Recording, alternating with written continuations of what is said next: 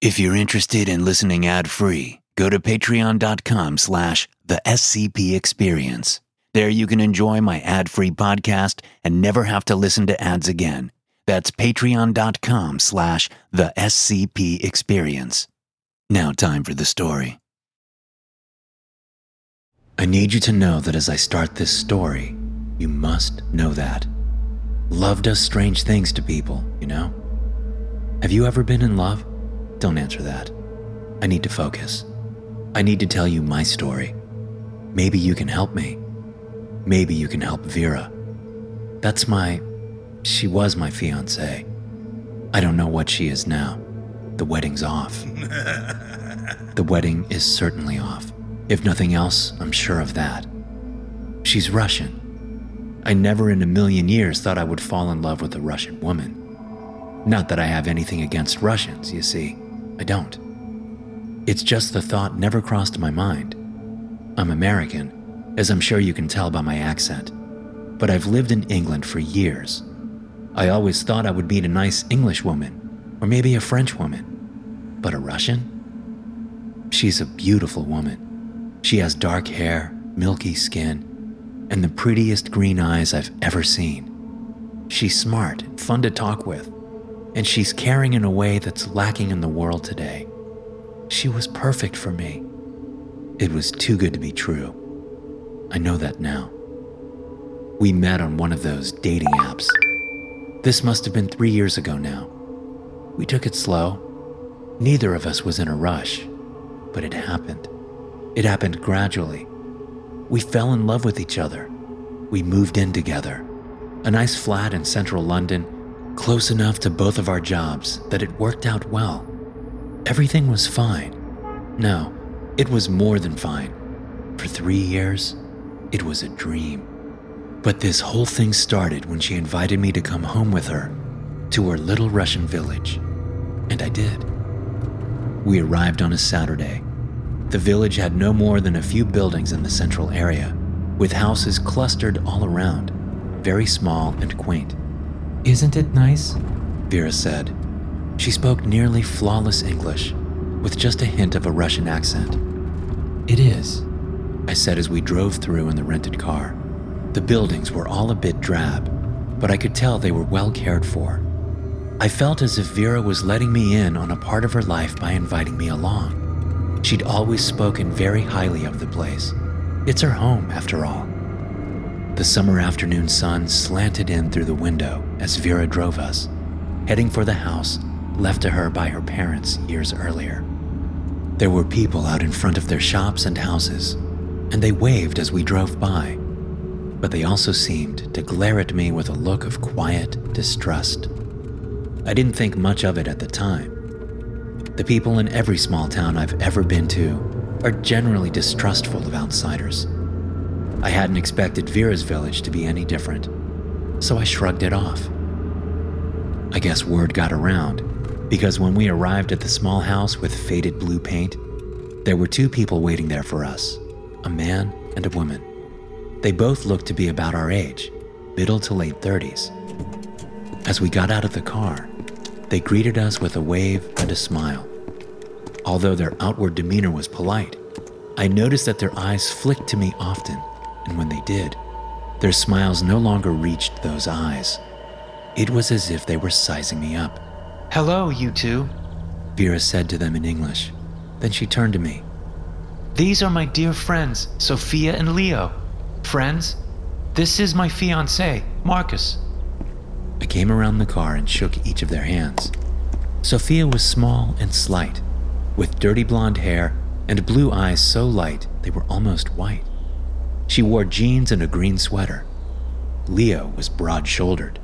He had brown hair, brown eyes, and also wore comfortable, casual clothing. He squeezed my hand tight as he shook it. I squeezed back. I'm no slouch myself, you know. Nice to meet you, I said in tattered Russian, wincing in embarrassment. Vera laughed. Darling, they speak English, she said. The whole village does, more or less. Oh, wow. I said. That's a relief. It's also quite rare, isn't it? Everyone speaks English these days. Sophia said in an accent nearly as flawless as Vera's.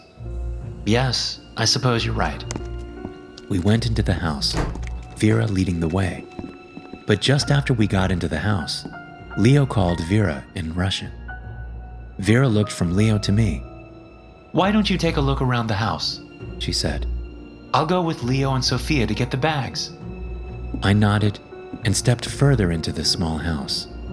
But when the three of them were gone, I stepped back to the door, keeping myself hidden while glancing out at them. Something seemed strange about the way Vera was acting around these two. I wanted to know why. They stopped near the car and started talking in Russian. I listened hard, but could only pick out a few words. I heard Leo ask Vera if she was sure about something. He gestured at the house, which I took to mean he was gesturing toward me. He was asking if she was sure about me.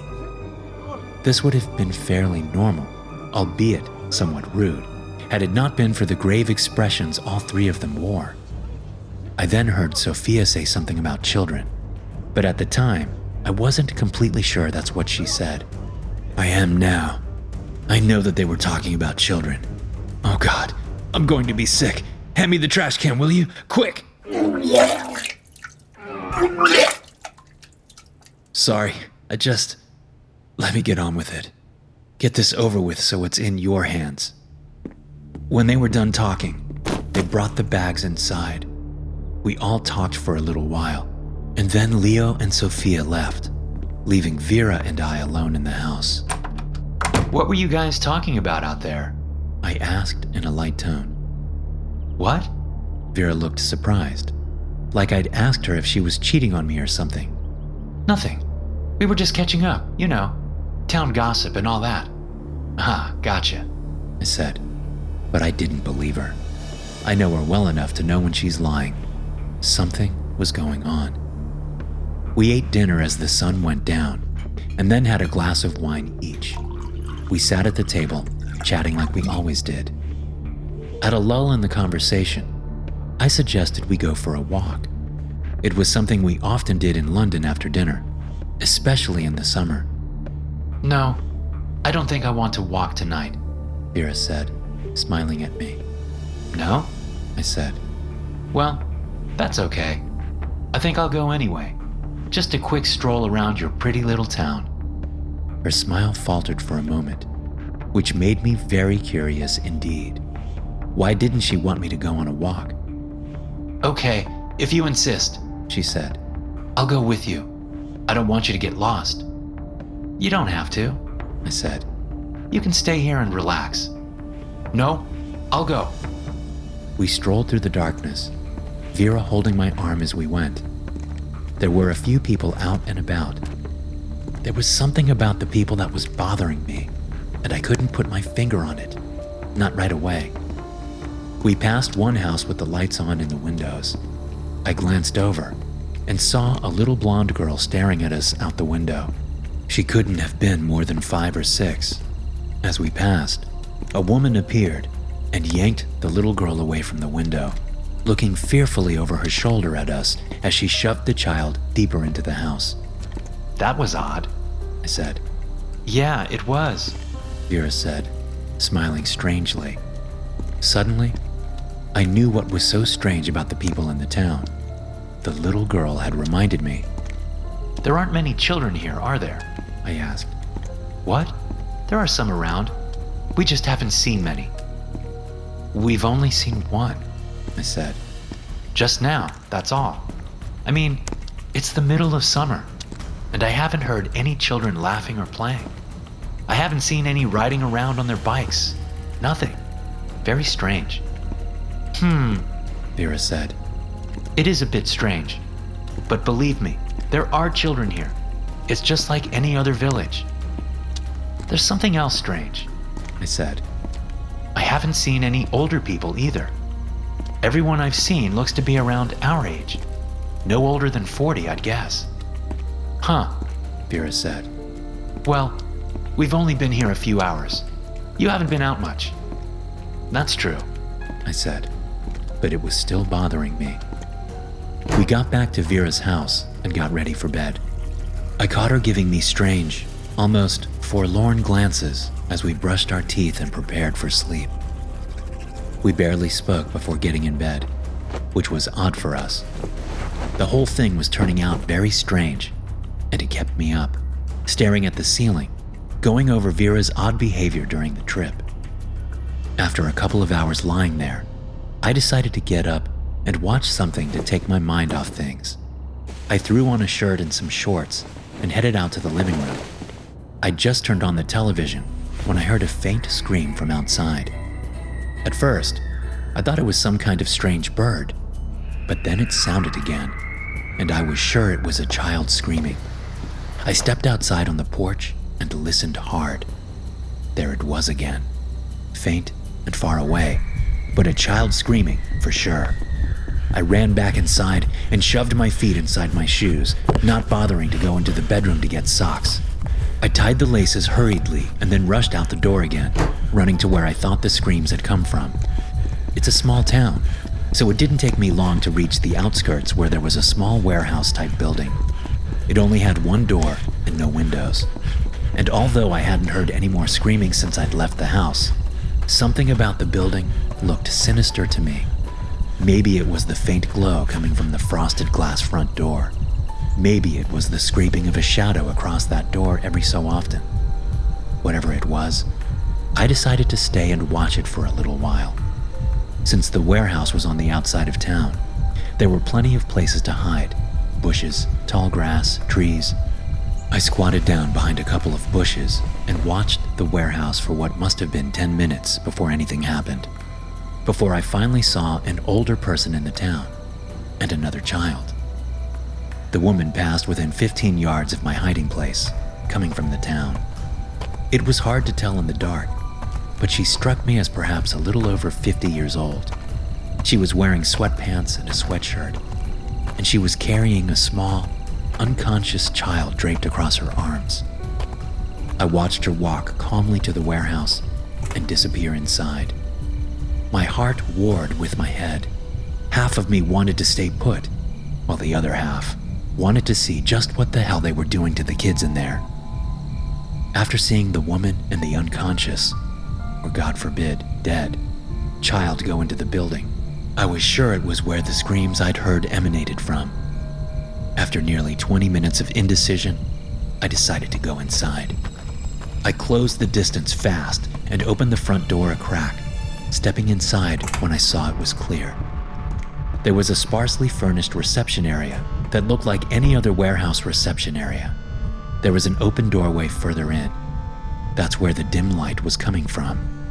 I crept to the doorway and looked inside the warehouse, seeing only two rows of tall, partitioned cubicles, one row on each side. Although there was movement in a few of these cubicles, I could see shadows bouncing off the wooden partitions. I couldn't see what was actually happening in them. I ran to the nearest cubicle and saw that, at the back of it, there was a metal table with a drain in it set against the warehouse wall. The pipe from the drain disappeared into the floor. Set under one side of this stainless steel table was a metal chest, secured with three combination padlocks. There were three fearsome metal hooks attached to chains hanging down over the table from a crossbar at the top of the tall cubicle walls. I swallowed, my throat clicking loudly perspiration building on my forehead and under my arms. I peeked out from the cubicle, looking down the row to locate one that was occupied. There was movement in a cubicle two spaces down on the opposite side. A wet ripping sound came from there, and my stomach convulsed in rebellion. Steeling myself, I decided to make this quick. I didn't want to hang around inside longer than I had to. I moved as quickly as I could without making much noise, rushing to look into the cubicle, hoping this was all some big misunderstanding. There was a man in the cubicle with his back to me. He was leaning over the table, working hard at something. Hanging from three hooks above the table were the dripping body parts of a small child a head, a leg, and an arm. It was a little blonde girl, perhaps even the same one I'd seen earlier. Her dead gaze sliced into me as her severed head rotated gently on the swaying chain. My stomach betrayed me at the gruesome sight, ejecting my half digested dinner onto the concrete floor with a loud retching sound and an echoing splat. The man in the cubicle straightened up and turned around, hard eyes landing on me from above his blood smeared mouth. He had some kind of strange object in his hand, the likes of which I'd never seen before. It looked like a combination of a lava lamp and an electric beater. There was a blue glowing ooze in the bottom, and on top was a conflagration of blood and flesh, no doubt from the little dead girl. Before I could turn to run, someone tackled me from behind, and I went down hard on the concrete floor. Cold hands reached for my neck, and I threw an elbow behind me and knocked the person off. I scrambled up off the ground and looked down to see that it was the old woman who had tackled me. Only she wasn't old anymore. She was young, maybe 20 years old. I only knew it was her because of the sweatpants and sweatshirt she wore, and her build. It was her, all right. She lunged at me, but I dodged back. The man was upon me then, and he swung a roundhouse at my temple, but I dodged back and he missed. I turned and ran. I ran out of there, and I kept running through the night, away from that town. I finally found this police station. Thank goodness one of them speaks English. I told them my story, and then they put me in a cell for hours. Then you came and got me out of the cell. And now I've told you my story, too. You probably think I'm crazy, don't you? No, Mr. Steepleton, I don't. As a matter of fact, I'd like to thank you for bringing this to us. We'll take care of it. What will you do? Are you going to arrest them? I'm afraid this one will require a slightly subtler approach. We need to know where they got this ability and what it is exactly they do with the strange object you saw. Somehow, they're reversing the effects of aging, and we need to know how. You're serious? You really believe me? Yes, I do. I'm with an organization called the SCP Foundation. We deal with this kind of thing all the time, Mr. Steepleton. And what about me? Am I to be set free? Yes, although I'm afraid we have to administer an amnestic before you're allowed to go free. Amnestic? What's that? It will make you forget all about this incident. You won't remember a thing. That's. that's fantastic. Because you know the funny part? I had a lot of time to think while running all night. And I think that Vera wanted to share it with me. She wanted to share a long, long life with me. She wanted me to live there with her and partake in their rituals and never grow old. She would have eased me into it, I'm sure, but I went and ruined her plans. And I'll be honest with you if I'm allowed to walk around with that knowledge in my head, I may be tempted. I may take her up on it. That's how much I love her. So please, erase it. Erase it all. I don't ever want that temptation. Not ever.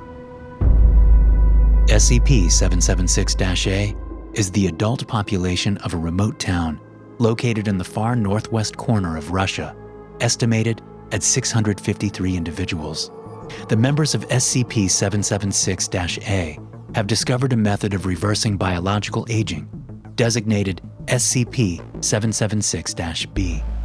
The ritual involves the sacrifice of a human being who must be younger than the performer of the ritual, with children being the preferable subjects of sacrifice. Members of SCP 776 A claim to have been using SCP 776 B for over 200 years to sustain eternal life and semi eternal youth. Members of SCP 776 A refuse to divulge the origins of their ritual. The average age of SCP 776 A members ranges from 23 to 51 years of age. 51 is the average age when members enact this ritual, after which they're approximately 28 years younger. The members of this town bear and raise children simply for the purposes of sacrificing them in the ritual.